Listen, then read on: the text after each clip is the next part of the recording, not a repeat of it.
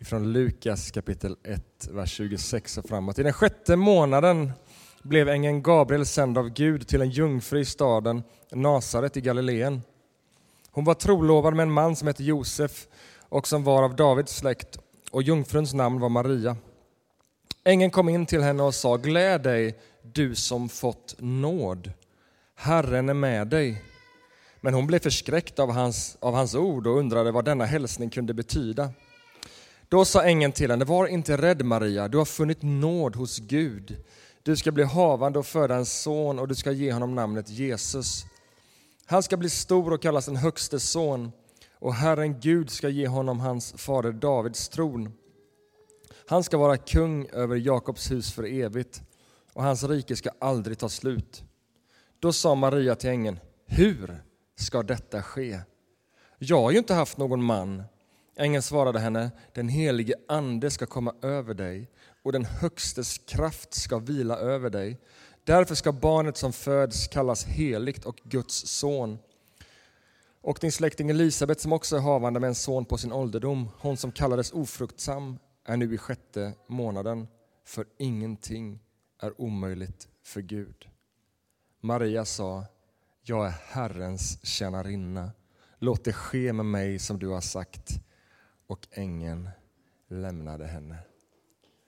Nu är det så, de barn som vill vara kvar här eh, får gärna vara kvar, men de som vill eh, gå ner med Märta och Bree, right?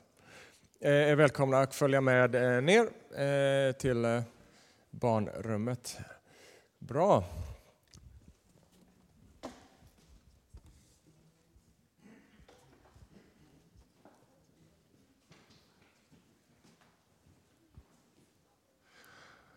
Vad gott att du är här och att du har hittat hit. Vi gjorde ju en lokal ändring i sista sekund. Eh, så kan det bli ibland, men så fint att du är här. Jag ska bara be en kort bön innan jag ska säga några ord.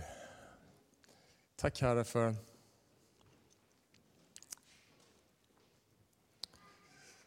glädjen över att vi får samlas tillsammans till gudstjänst i den här juletiden, den här tredje advent, den här söndagen här. Tackar dig du himmelens gåva. Du inte bara gavs där och då, utan du kommer till oss också här och nu och är oss närvarande. Så vi ber heligande, uppfyll detta rummet med Herrens härlighet. Amen. De flesta berättelser har en huvudkaraktär. Man kollar på en film så tänker man, vem är huvudpersonen? Eh, och så finns det också ett gäng ofta sidokaraktärer. Eh, och de kan man undra varför de finns där. Det var ganska tråkigt att kolla på en film med bara en person. Jag tror inte det är bara det som är orsaken, utan sidokaraktärerna finns också där, bland annat för att hjälpa oss att bättre relatera till och förstå huvudpersonen. Och vem som är huvudpersonen i de här texterna vi har hört läsas här idag, vi har hört läsas flera texter från Gamla och från Nya Testamentet. Jag tror att det framträder ganska tydligt. Barnet som skulle födas.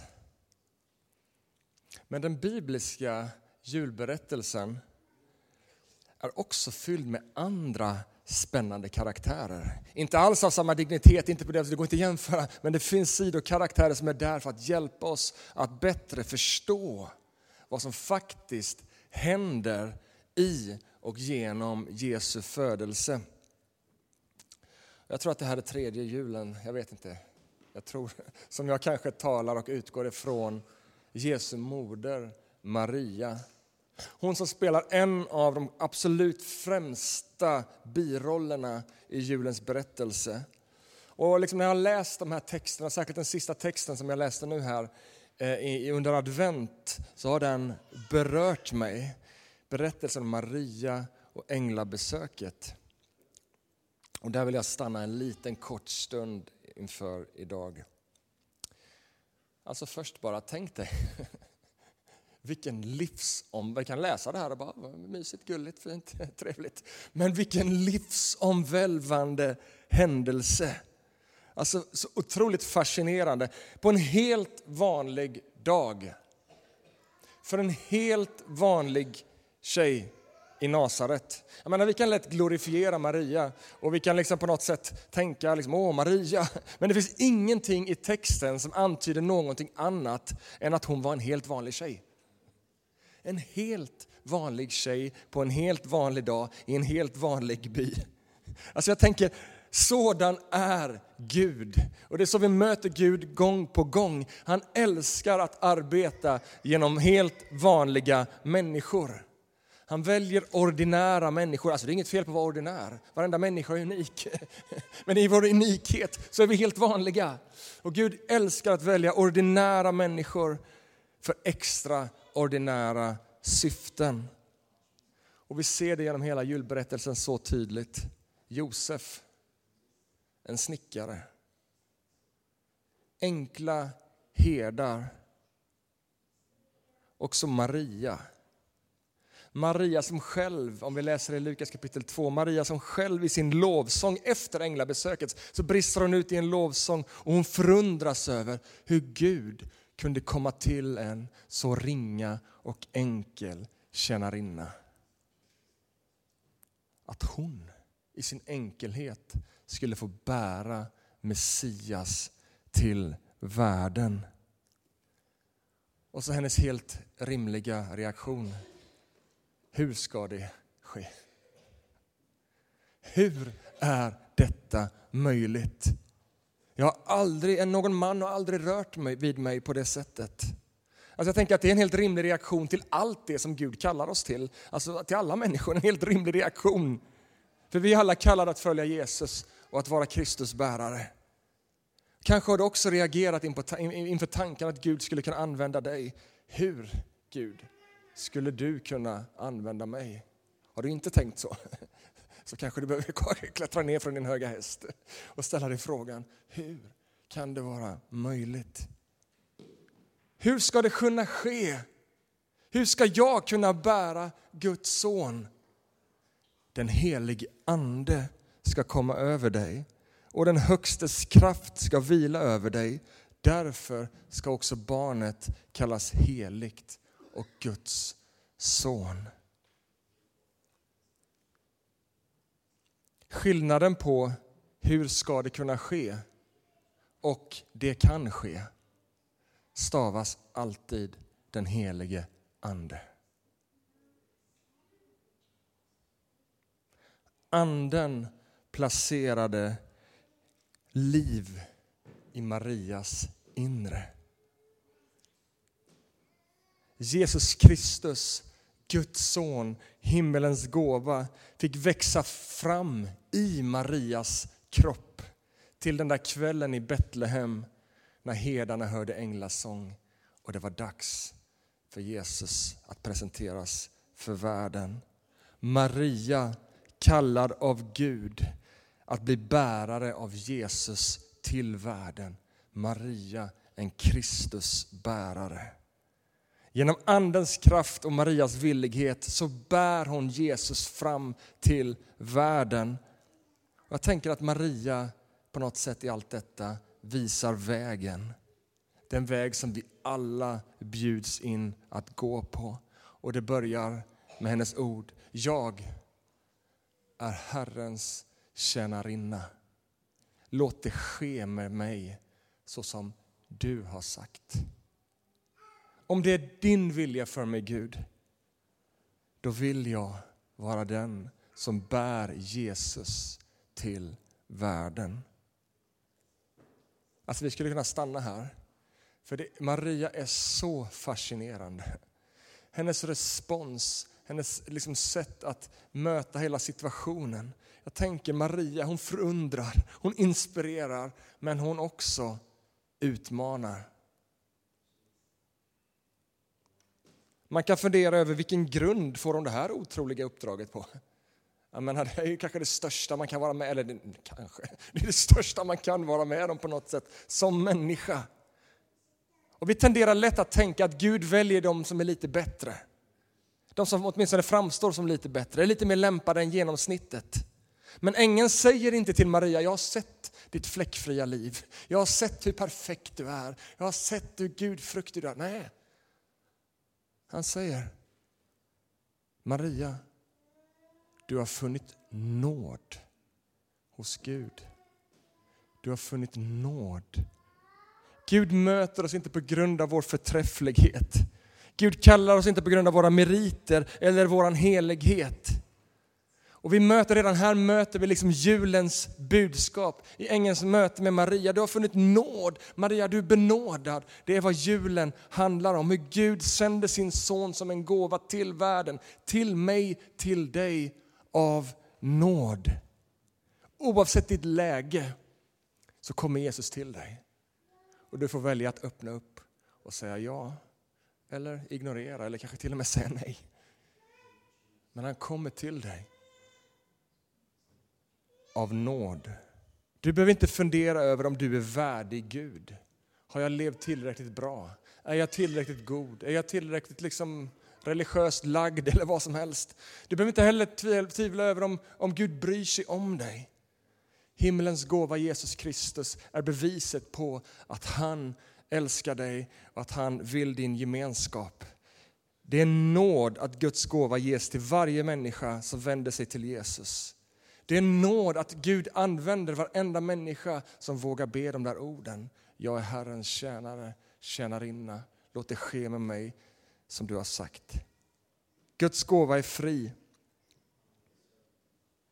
Skulle vi stanna där? Men berättelsen stannar inte riktigt där. Därför att vi förstår också att Guds gåva, ja den är fri, men vi ser det i Marias liv att den också, den är också totalt livsomvälvande. Ibland glömmer vi det där i allt gulligt med krubban och pepparkakor och änglakörer och herdar och allt vad det är för någonting.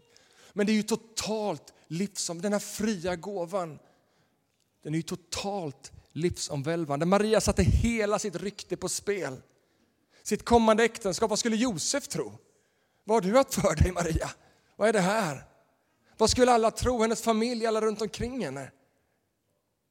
Ibland stavas tro med fyra bokstäver. Risk. Hon tog risken att lita på ängelns budskap. På något sätt så anade Maria i allt det här att det fanns något i Guds kallelse till henne som var större än allt hon hade kunnat tänka. Och Maria öppnade upp sitt liv för den helige Ande, det får bära eller brista. Hon öppnade upp sitt liv för den högstes kraft och i det så öppnade hon också upp sitt liv. Hon öppnade upp dörren till ett större liv, till ett rikare liv än vad hon kunde ana och förstå. Ett större äventyr, en större välsignelse, inte bara för sig själv, sin familj, sin by eller sitt land, utan för en hel värld.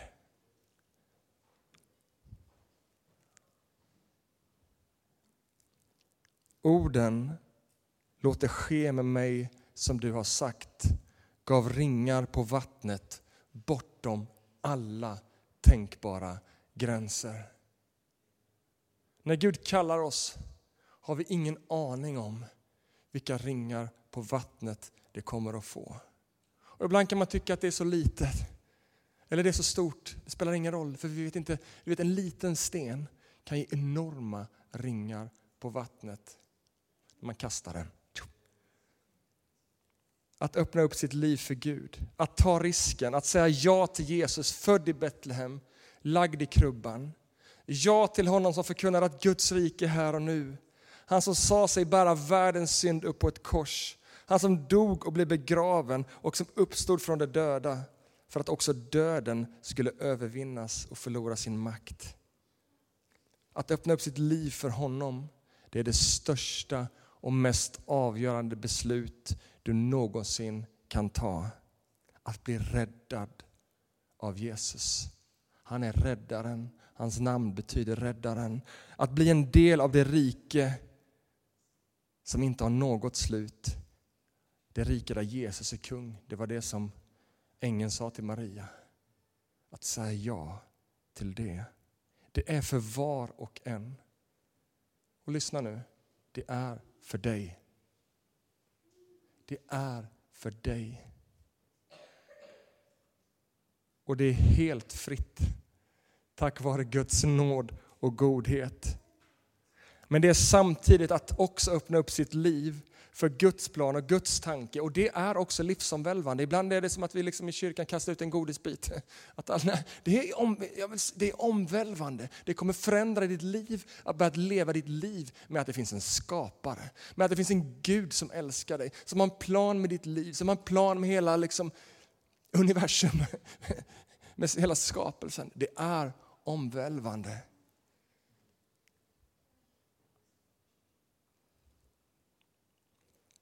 Det är en risk att lita på att på andra sidan av ditt ja, där väntar ett rikt liv, ett äventyr där Jesus börjar växa i dig. Inte fysiskt som i Maria, men andligt. Andligt får vi också vara Kristus bärare. Och där kan vi liksom inspireras av Maria. Wow! Att få bära honom att få, få, få ett äventyr där Jesus, där vi får formas allt mer till Jesu likhet, där vi får ställa vårt liv till hans förfogande och där hans kärlek får förvandla oss, där vi får bli en röst för hans goda nyheter. Att få bli hans händer och fötter och bära honom vidare till världen, den värld där du finns. Hur ska det ske? Hur ska det ske? Genom att den helige Ande kommer över dig.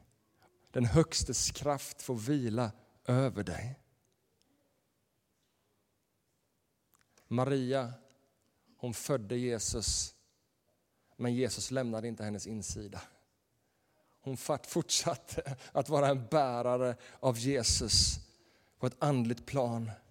Att bära honom till världen genom tron på sin son som Guds son så bar Maria Jesus vidare som ett inre hopp och som ett vittnesbörd till världen. Och Paulus skriver om det i Kolosserbrevet 1 och 27. Kristus i oss.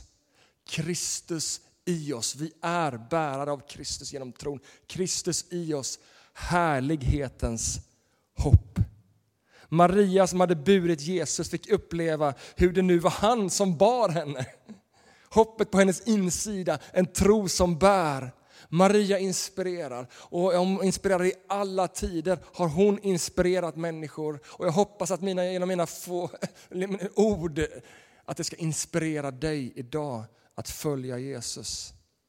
Och är du här inne som ännu inte har vågat ta risken att tro. Att våga säga ja, kan det verkligen vara sant? Att våga be bönen att Guds vilja ska få ske i ditt liv. Kanske detta är julen där jul kommer att få en helt ny innebörd för dig.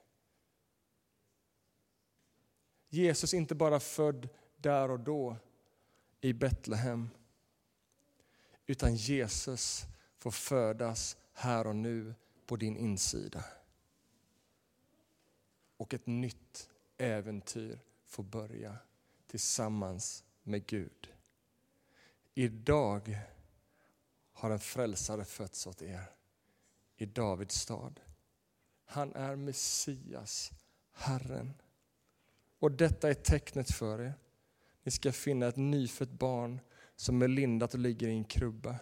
Och plötsligt vara tillsammans med ängeln en stor himmelsk här som prisade Gud. Ära åt Gud i höjden och frid på jorden bland människor som han älskar. Bland människor som han älskar. Du är älskad. Amen.